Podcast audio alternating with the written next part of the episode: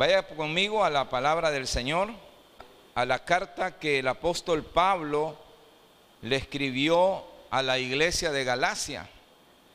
Y vamos a estar ahí en el capítulo 5 y en el verso 16 hasta el verso 21.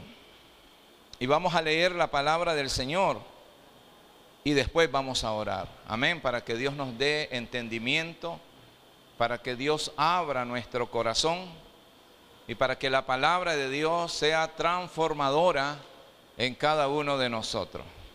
¿Cuántos de ustedes humildemente se exponen a la palabra de Dios para ser transformados? Digan amén, amén, ¿verdad? Para ser transformados. Porque es la palabra de Dios que transforma el corazón del hombre. Dice así la palabra del Señor.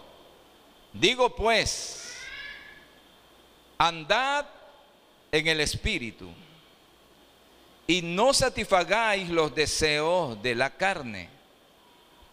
Porque el deseo de la carne es contra quién? Es contra el Espíritu. Y el del Espíritu es contra la carne. Y estos se oponen entre sí para que no hagáis lo que quisierais. Qué bueno es eso. Pero si sois guiados por el Espíritu, no estáis bajo la ley.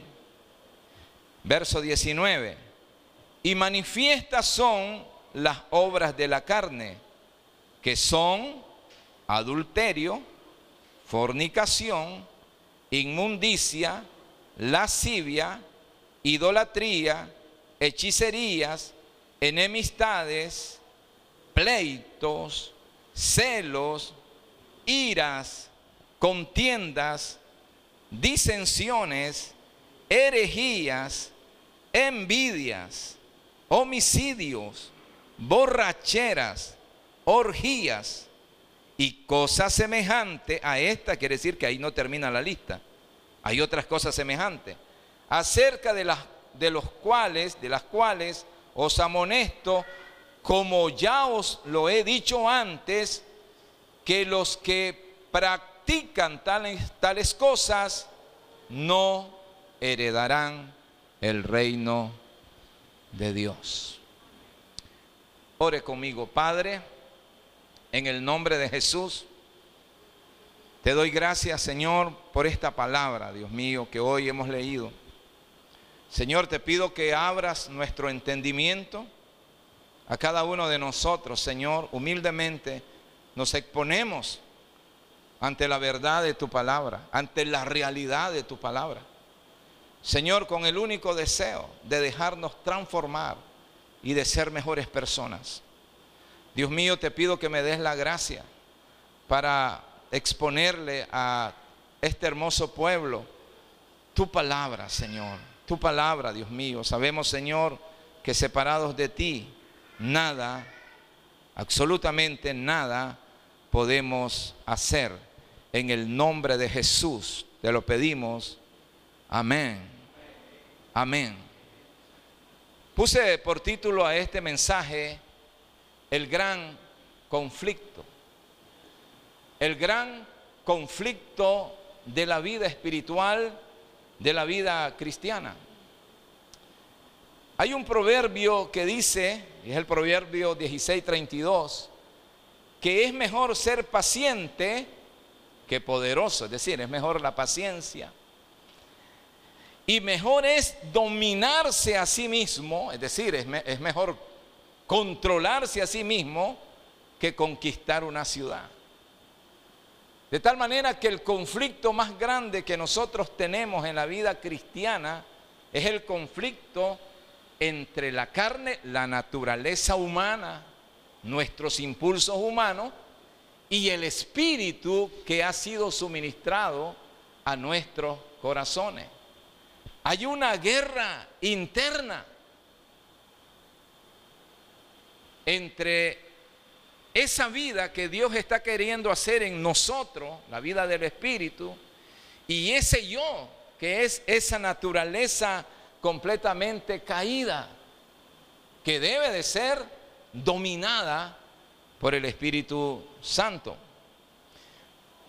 Obviamente hoy quiero dar una introducción a este asunto, a esta palabra, y vamos a ver en detalle más adelante este grupo, eh, Pablo menciona cuatro grupos de, de pecados, ¿verdad? Que deben de ser subyugados por el poder del Espíritu Santo en nuestra vida. Ella está hablando de los del grupo de pecados sexuales que tienen que ver con el adulterio, la fornicación, etcétera.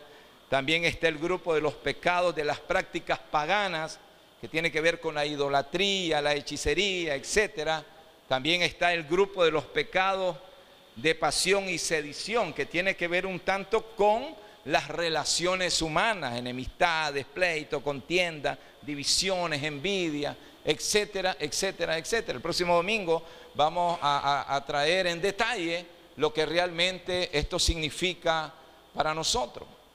Pero hoy exactamente quiero hablar de lo que es la guerra interna entre la carne y el espíritu. Esa, e, guerra es indudable que está en nosotros. Es decir, la carne siempre va a estar en pleito, va a estar en guerra con las intenciones del espíritu. Ahora, los que son dominados por las cosas de la carne, es decir, la Biblia habla de un tipo de persona que siempre está pensando en las cosas de la carne. Siempre está pensando en hacerle daño a alguien siempre está pensando en darle rienda suelta a sus deseos carnales. ¿Verdad? Pero ese tipo de persona, dice la Biblia, que hay un fin de muerte. Pero los que piensan, es decir, los que se ocupan en las cosas de Dios, los que siempre están pensando en los buenos deseos, de ser personas mejores, de, de dejarse llevar por el Espíritu Santo, dice que eso van a conseguir vida y paz. Así que hay dos cosas. Nosotros tenemos la potestad de decidir en qué cosa nos vamos a ocupar. ¿Verdad? Si en las cosas de la naturaleza pecaminosa o en las cosas del Espíritu que nos trae vida y paz. Mire lo que dice Romanos capítulo 8, verso 5. Dice, porque los que son de la carne, es decir, los que, los que están netamente pensando en la naturaleza humana, piensan en las cosas de la carne. Pero los que son del Espíritu, diga conmigo, yo soy del Espíritu, por fe. Yo soy del Espíritu. Piensan en las cosas del Espíritu. Porque el ocuparse de la carne, que es, dígalo sin miedo, es muerte. El ocuparse de la carne es muerte. Pero el ocuparse del Espíritu es vida y paz. Entonces miren lo que vemos ahí. Ahí vemos que los designios de la carne nunca irán en la dirección del espíritu. El espíritu y la carne jamás, dice la Biblia, entrarán en un acuerdo. Son irreconciliables. Nosotros, es importante que nosotros entendamos esta parte. Por eso esta parte debe de llevarnos a un pensamiento. Usted no confíe tanto en su corazón usted no confíe tanto en sus impulsos. Porque la carne siempre va a ir en contra. O sea, los designios de la carne siempre van a ir en contra a la voluntad del Espíritu. Son irreconciliables. No hay acuerdo. Si alguien piensa en que, bueno, vamos a ponernos de acuerdo entre estos asuntos de la naturaleza humana con el Espíritu Santo, eso nunca va a pasar. No hay acuerdo. Yo estaba viendo un, un, video que, de alguien y mire, filmó a dos perros, a dos, a dos can, can de casa. Y me da mucho la atención porque un perro desemboca de una esquina y el otro perro desemboca de otro lado. Eso es real. y, tan pronto el uno era blanco y el otro era negro. Pero ellos van en posición de guerra, hermano. Me imagino que el que lo está filmando dice que iba a haber un pleito de perro. Ya, y aquí no se va a perder el, enfoque. Y mire, y van los dos, ustedes saben cómo hacen los perros, ¿no? enseña, enseñan los colmillos y van los dos juntos. Mire, se van acercando, se van acercando. ¿Y a qué hora se tira? Y cuando llegaron cerca, se abrazaron y comenzaron a jugar. Hermano, eso no va a pasar con la carne y el espíritu. Porque eso siempre están en oposición. Dice que porque el deseo de la carne es contra el espíritu y el deseo es contra la carne. Y estos se oponen entre sí para que no hagáis lo que quisieran. Es decir, son dos tigres que, que están uno contra uno, están peleándose para ver quién tiene la mayor fuerza. Y si son dos tigres, ponerle uno blanco ¿verdad? Y, y el otro negro, ¿quién cree que va a ganar? El que alimente mejor. Si usted alimenta más la carne, la carne ganará. Si usted alimenta más al espíritu, el espíritu ganará. Amén.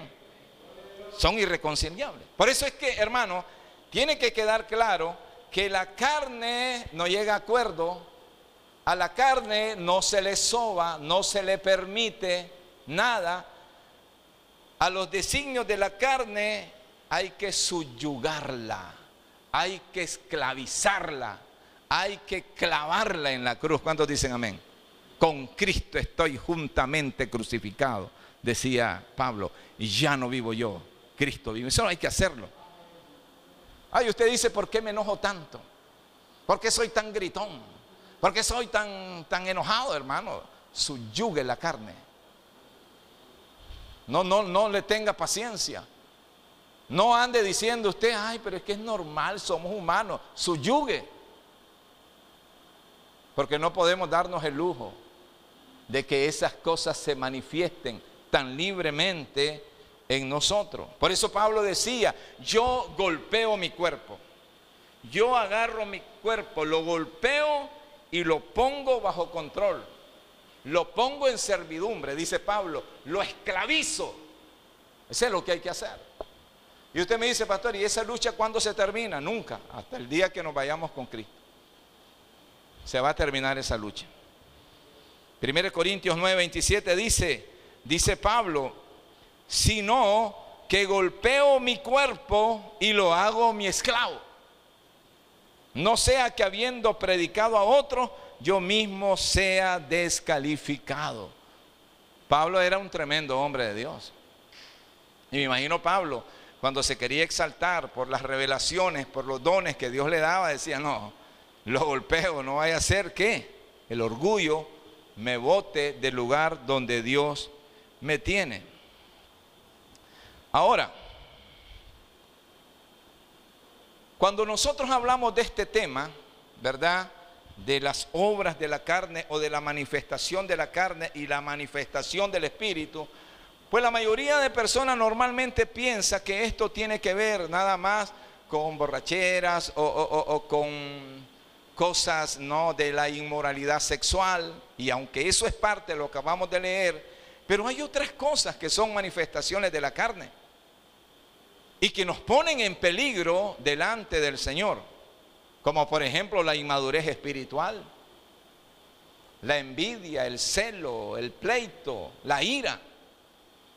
Tal vez no tiene que ver nada con un pecado sexual o con una borrachera, pero también eso nos pone en peligro delante la presencia del Señor.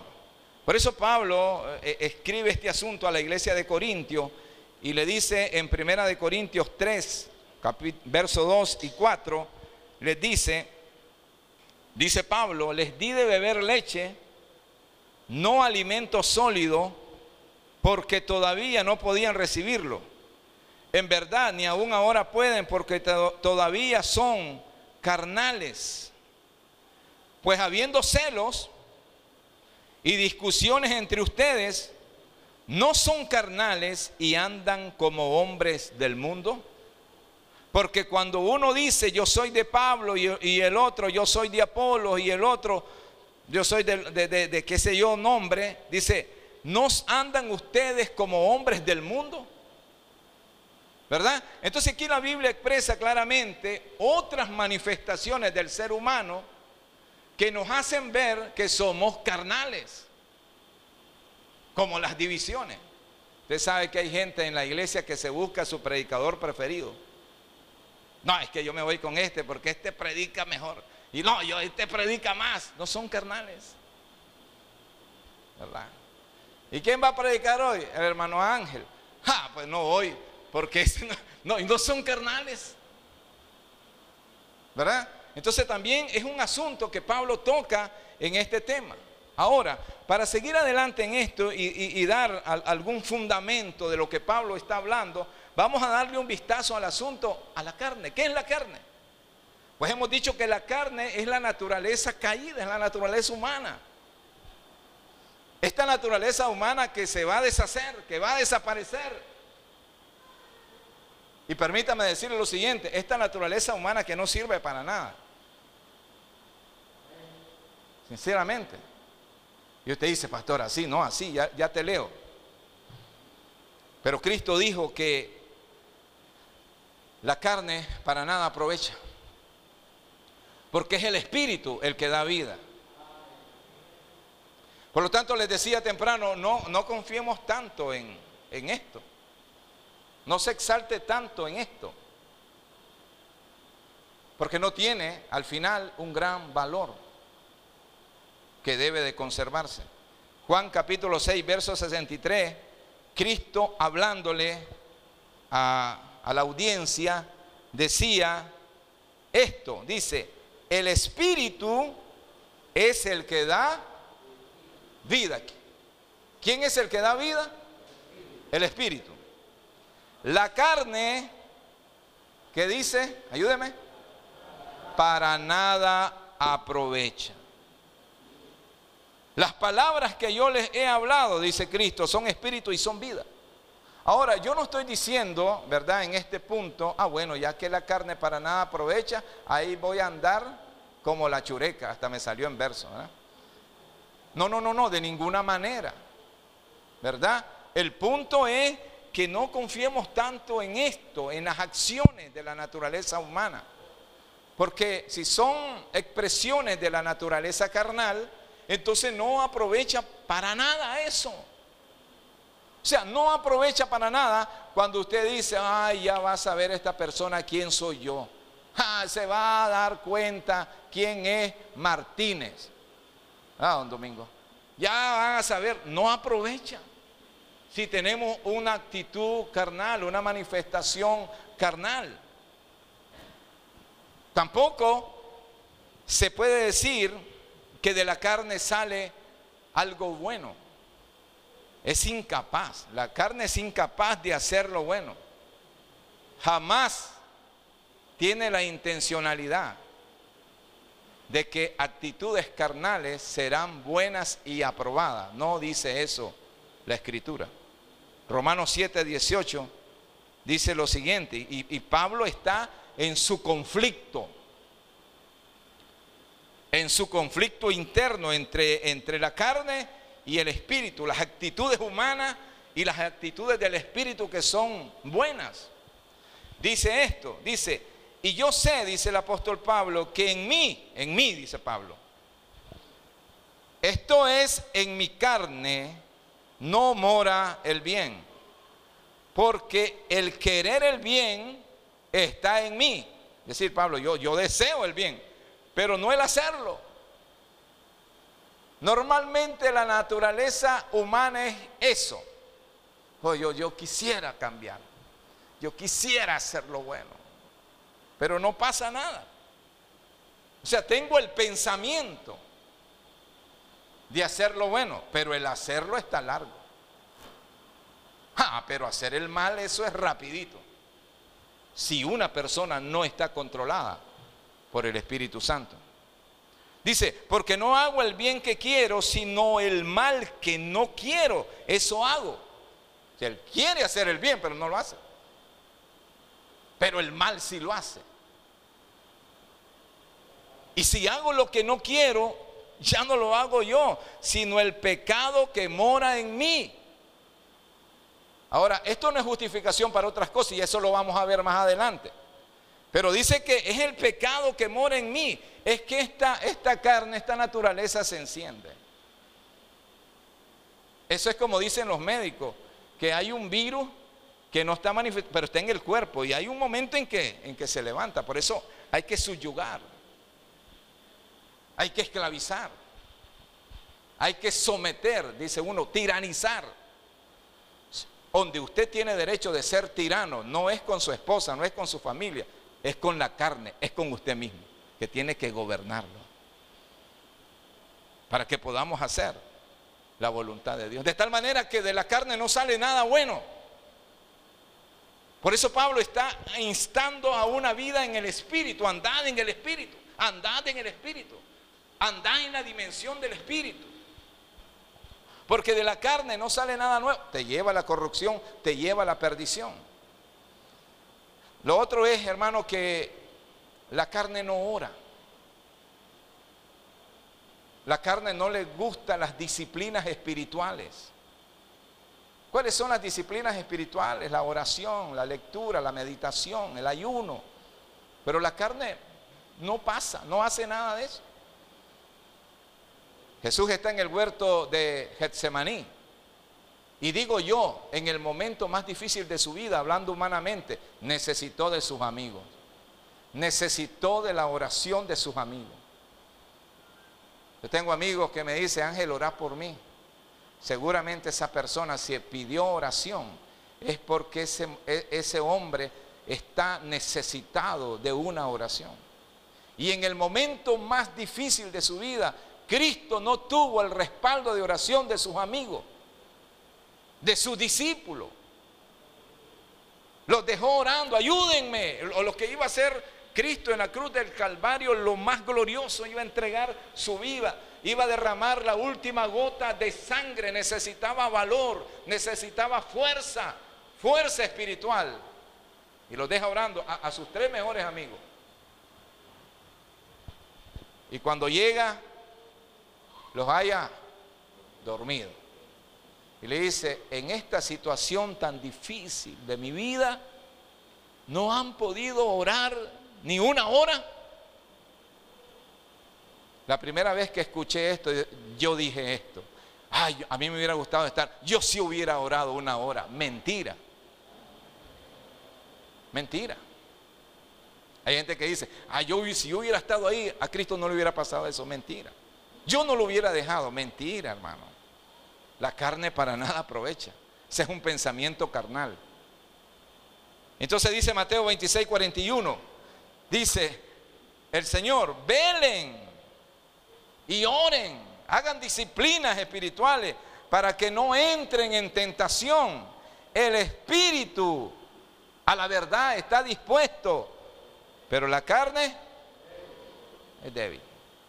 Usted puede, usted puede notar ahí el contraste entre la carne y el espíritu. ¿Verdad? Si estoy dispuesto, dice Pablo, quiero, pero el hacerlo no. Porque la carne es débil. Eso es la carne. Por eso la carne hay que someterla, hay que subyugarla, hay que esclavizarla. Ve a la persona que tiene a su lado, dígale, dele duro.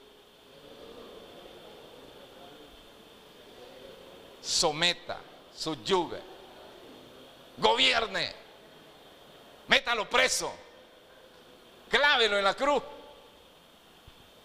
Amén. La carne no ora. La carne no quiere ir a la iglesia, hermano. La carne no quiere levantar, dice, levante sus manos, no quiere levantar la carne. Ah, no quiere hacerlo. Necesitamos una vida en el Espíritu. Además de eso, pensemos también que la carne como tal ¿verdad? Como cuerpo se deshace, se marchita, se hace polvo, pero el espíritu se renueva, se fortalece de día en día. ¿Cuántos dicen amén? ¿Está viendo la diferencia?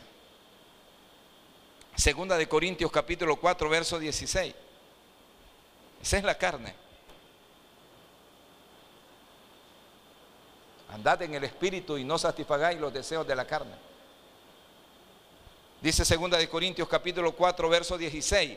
Por tanto, dice Pablo, no desmayamos, hermano, no desmaye en la fe. No desmaye en este caminar.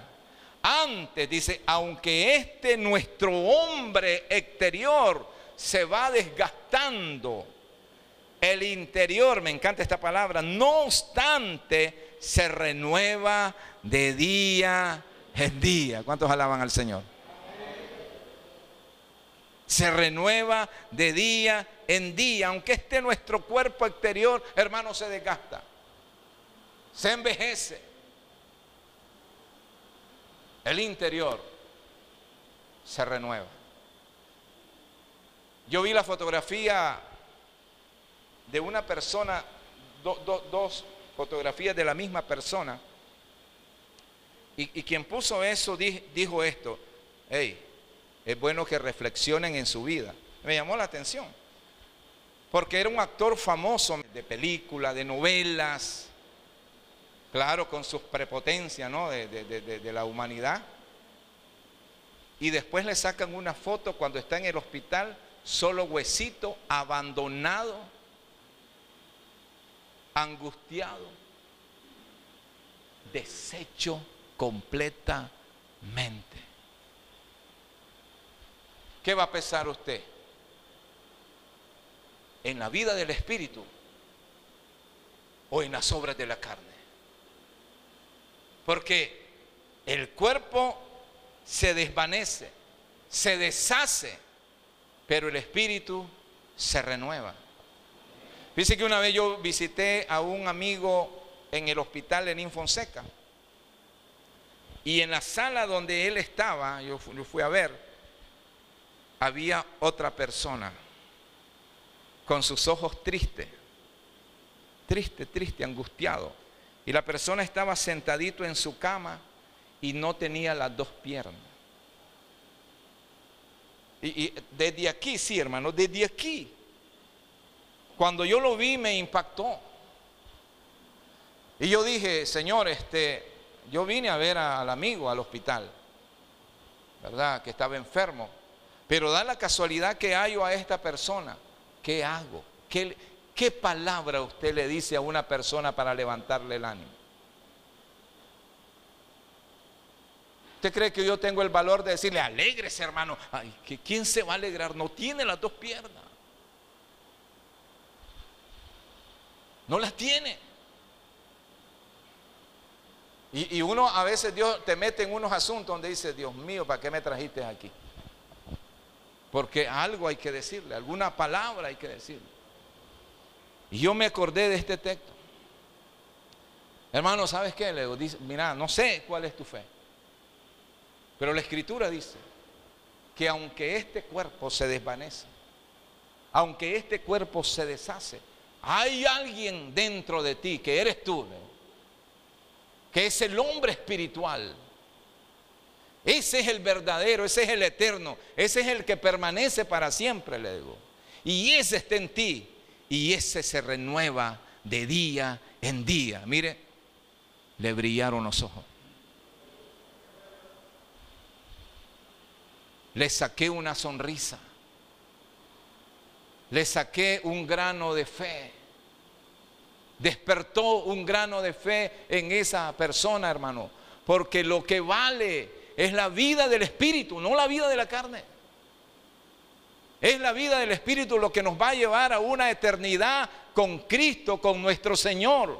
Y no importa la tribulación que usted está pasando, no será comparable a la gloria que va a venir sobre usted en aquel día. ¿Cuántos dicen amén?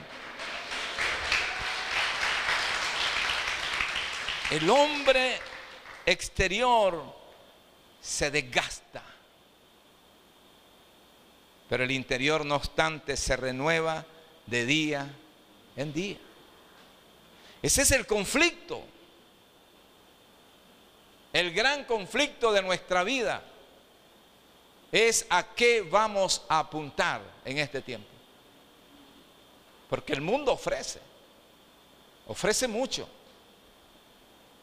pero te da nada. Ahora, démosle un vistazo al Espíritu. Andad en el Espíritu. No le hagas caso a las manifestaciones de la carne. Me encanta esta parte de Pablo porque como hemos venido hablando de este asunto, del verdadero evangelio, un evangelio de salvación, un evangelio por gracia, un evangelio de poder. Me encanta porque el apóstol Pablo aquí, en este contexto de escritura, resuelve dos problemas de un solo disparo. Recuerden que Pablo está en un conflicto con los judaizantes. A Pablo se le acusa de que él predica un evangelio fácil. ¿Se acuerdan que le predicamos eso acá? A Pablo le dice, no hombre, si es solo por fe en Cristo, hermano, hombre, hay que meterle reglas, hay que meterle leyes, hay que meterle normas.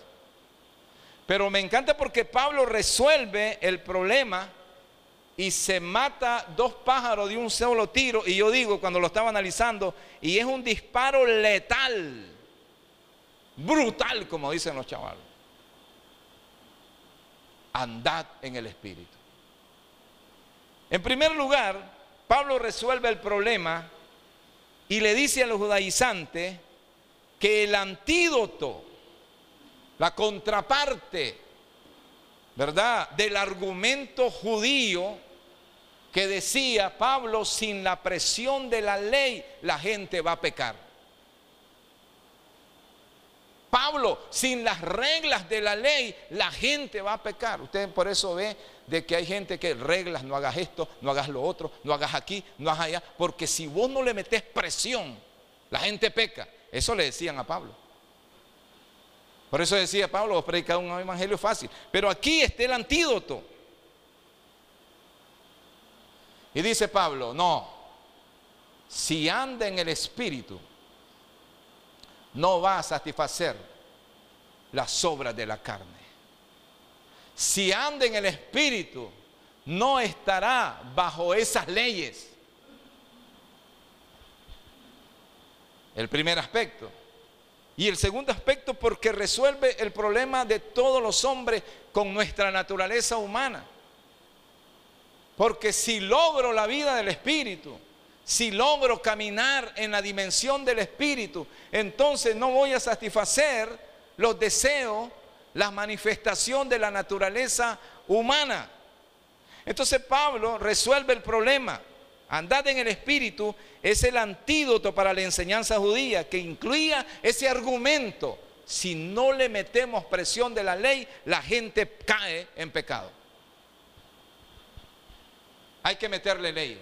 Por eso recuerdan que, yo les enseñaba aquí y le decía que a Pablo le decían los judaizantes, los maestros, le decían, mira, el, Cristo que vos predicás es bonito. O sea, se mira bonito, fue a la cruz, resucitó, pero hay que meterle obras, hay que meterle leyes. Porque si no la gente se desenfrena. Y Pablo lo resuelve. Dice, andad en el Espíritu. Por eso este texto se puede interpretar además como, como un mandamiento, andad en el Espíritu y no satisfagáis los deseos de la carne, se puede interpretar como una promesa. Decir, mira, si tú andas en el Espíritu, de seguro no vas a satisfacer los deseos de la carne. Por eso la gente que logra ese nivel en el espíritu no satisface, anda tranquila, no se molesta, no se enoja, anda amorosamente. Es que es un Cristo caminando, porque anda en el espíritu. Por eso Gálatas, en el, en el verso que acabamos de leer, en el 5.18, dice que si sois guiados por el Espíritu, no estás bajo la ley. Es decir, si sos guiados por el Espíritu, no estás bajo ese montón de normas. No estás bajo la ley. No es que no estás sin ley, una cosa muy diferente. Óigase bien este, este punto es importante. Si, si, si andan, si son guiados por el Espíritu, no estás bajo la ley. No es que estás sin ley. Porque hay gente en la iglesia que camina como sin ley. ¿Verdad? Como en libertinaje. Porque hermano, hay que ser claro en esto. La persona que vive en el Espíritu no necesita ley para hacer lo bueno. Amén. La persona que ha sido transformada por el Espíritu Santo, genuinamente no necesita ley para hacer lo bueno, porque Él hace lo bueno. No necesita una ley para no hacer lo malo. No necesita esa ley. Simplemente no lo hace. ¿Por qué? Porque es guiado por el Espíritu. No necesita que se le digan cosas a esa persona porque Él es guiado por el Espíritu. No necesita hacer obras de generosidad o hacer obras que manifiesten que su vida ha sido cambiada. No necesita reglas, no necesita leyes, simplemente lo hace porque es una persona que vive bajo la dimensión del Espíritu Santo. Esto es importante, hermano. Esto es vital. Entonces la gente lo interpreta mal. No es que anda sin ley. Es que Cristo me liberó. No, no, no. Pero te liberó para hacer lo bueno. El que es guiado netamente por el Espíritu sabe que no necesita una regla para comportarse debidamente entre la comunidad cristiana y ante la sociedad. No necesita una ley. La ley ahí está, pero yo no la necesito. Porque yo hago lo que es bueno delante del Señor. Pero hay personas que siempre les gusta regla, regla, regla, regla. Usted no necesita una ley, aunque la ponen los empresarios, para usted llegar temprano a su trabajo. Usted llega temprano, porque usted es guiado por el Espíritu. Amén. Usted no necesita una, usted no necesita una ley que diga en el trabajo no robe. Usted no necesita, hay que esté la ley, pero yo no la necesito. Yo soy guiado por el Espíritu. Sencillamente no lo hago. Usted no necesita una ley en un trabajo que le diga no hacer ruche piso a sus hermanos, no, a sus amigos, a sus compañeros de trabajo. Usted no necesita esa ley. Usted camina en amor. Usted es guiado por el Espíritu. ¿Cuántos dicen amén? No necesita esa ley. Es la iglesia, hermano, que Cristo quiere. Es la iglesia gloriosa que está esperando al Señor Jesucristo. Por eso hoy más que nunca, hermano, nosotros necesitamos ser más bíblicos, más palabra que transforme. Cuando uno es guiado por el Espíritu Santo.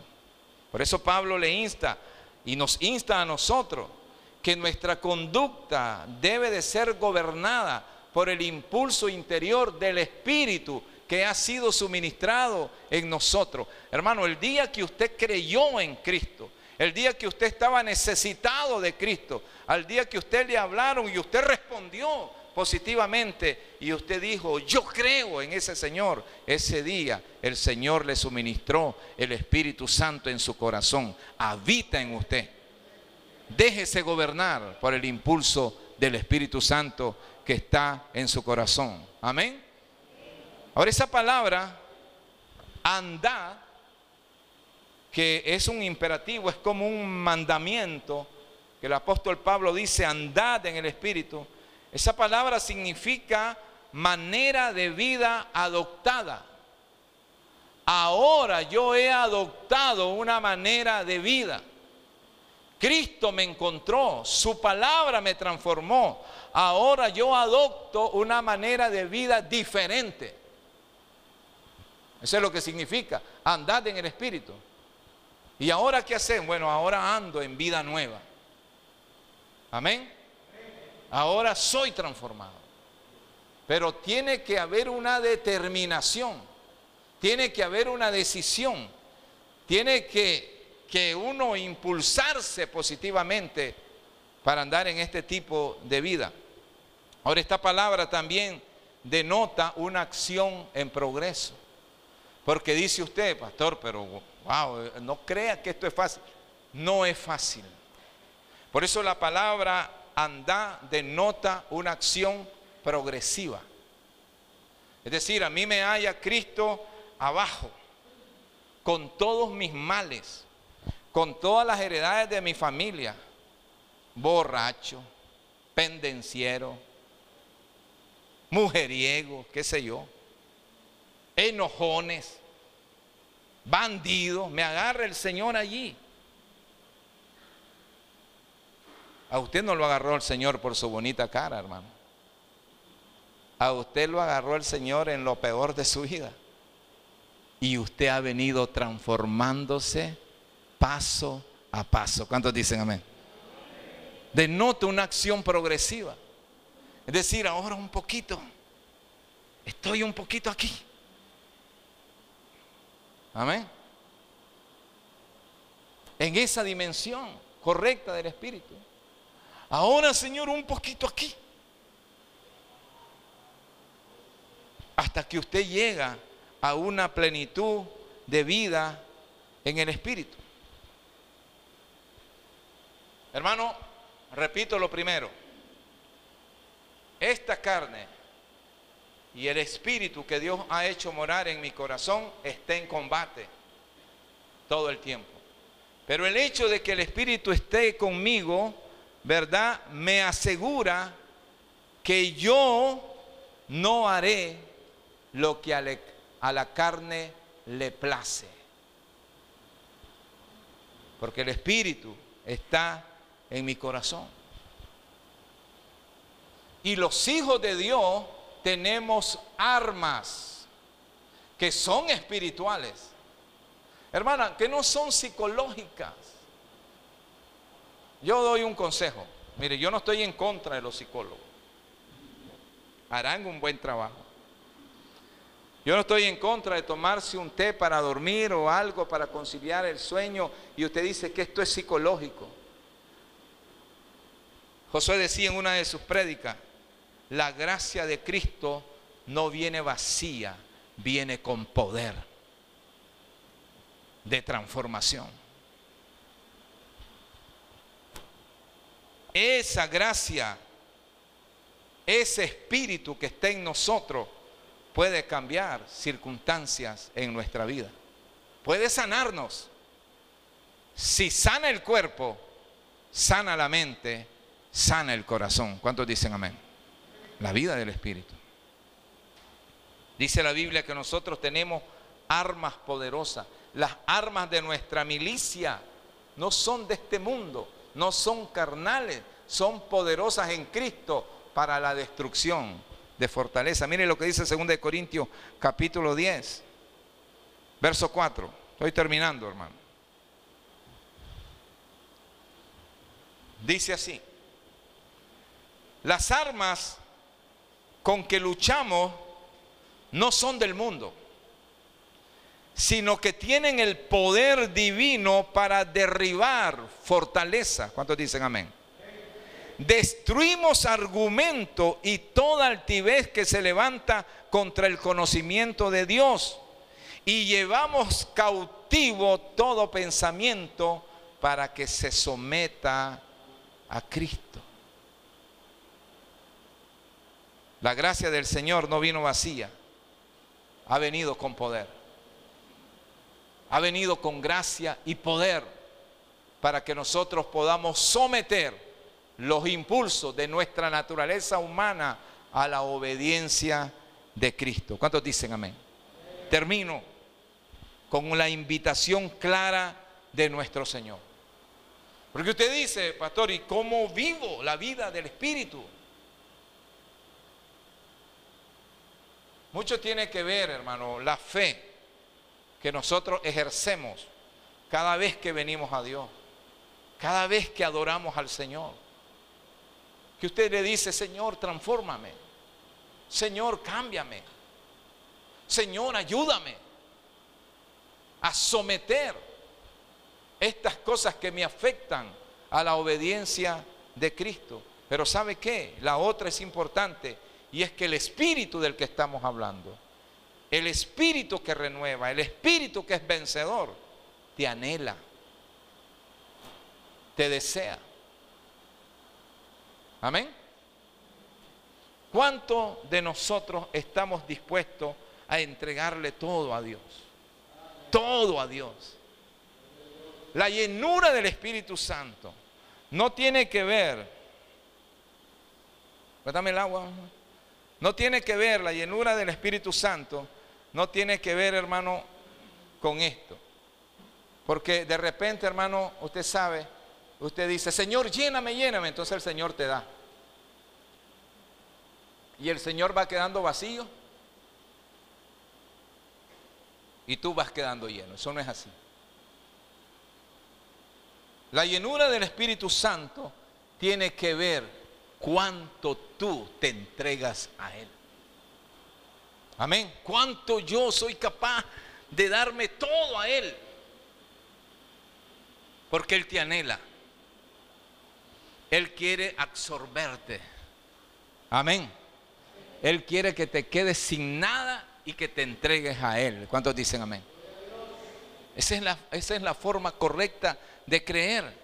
Santiago capítulo 4, verso 5 dice, dice, o pensáis que la escritura dice en vano, el espíritu que Él ha hecho morar en nosotros nos anhela celosamente. Él te anhela celosamente. Él te desea celosamente. Me imagino que cuando estamos perdiendo el tiempo en otra cosa, Él dice, yo quisiera que tú lo inviertas en mí. Él te anhela celosamente. Así que dice Efesios capítulo 5, verso 17. Y este es el texto conclusivo para este mensaje. Y dice, así pues, no sean necios, sino entiendan cuál es la voluntad del Señor y no se embriaguen con vino, en lo cual hay disolución, sino, ¿qué cosa? Sean llenos del Espíritu. Sean llenos del Espíritu. Me encanta cuando esto dice, no sean necios, entiendan cuál es la voluntad del Señor. La voluntad del Señor es que no seamos controlados por la naturaleza humana los impulsos humanos, sino que seamos controlados por el Espíritu Santo. ¿Cuántos dicen amén? Ese es el deseo y la voluntad del Señor para sus hijos. Un borracho, un borracho, ¿por quién o por qué es controlado? Por el licor que se ha tomado. Amén. Está controlado por el licor. Y de eso no va a salir nada bueno. Y dice el Señor, no te embriagues, no te dejes controlar por algo que es infructuoso. Más bien sé lleno del Espíritu, más bien déjate gobernar por el Espíritu Santo, porque esa es la voluntad de Dios. ¿Cuántos dicen amén? Esa es la voluntad de Dios, que vivamos una vida en el Espíritu.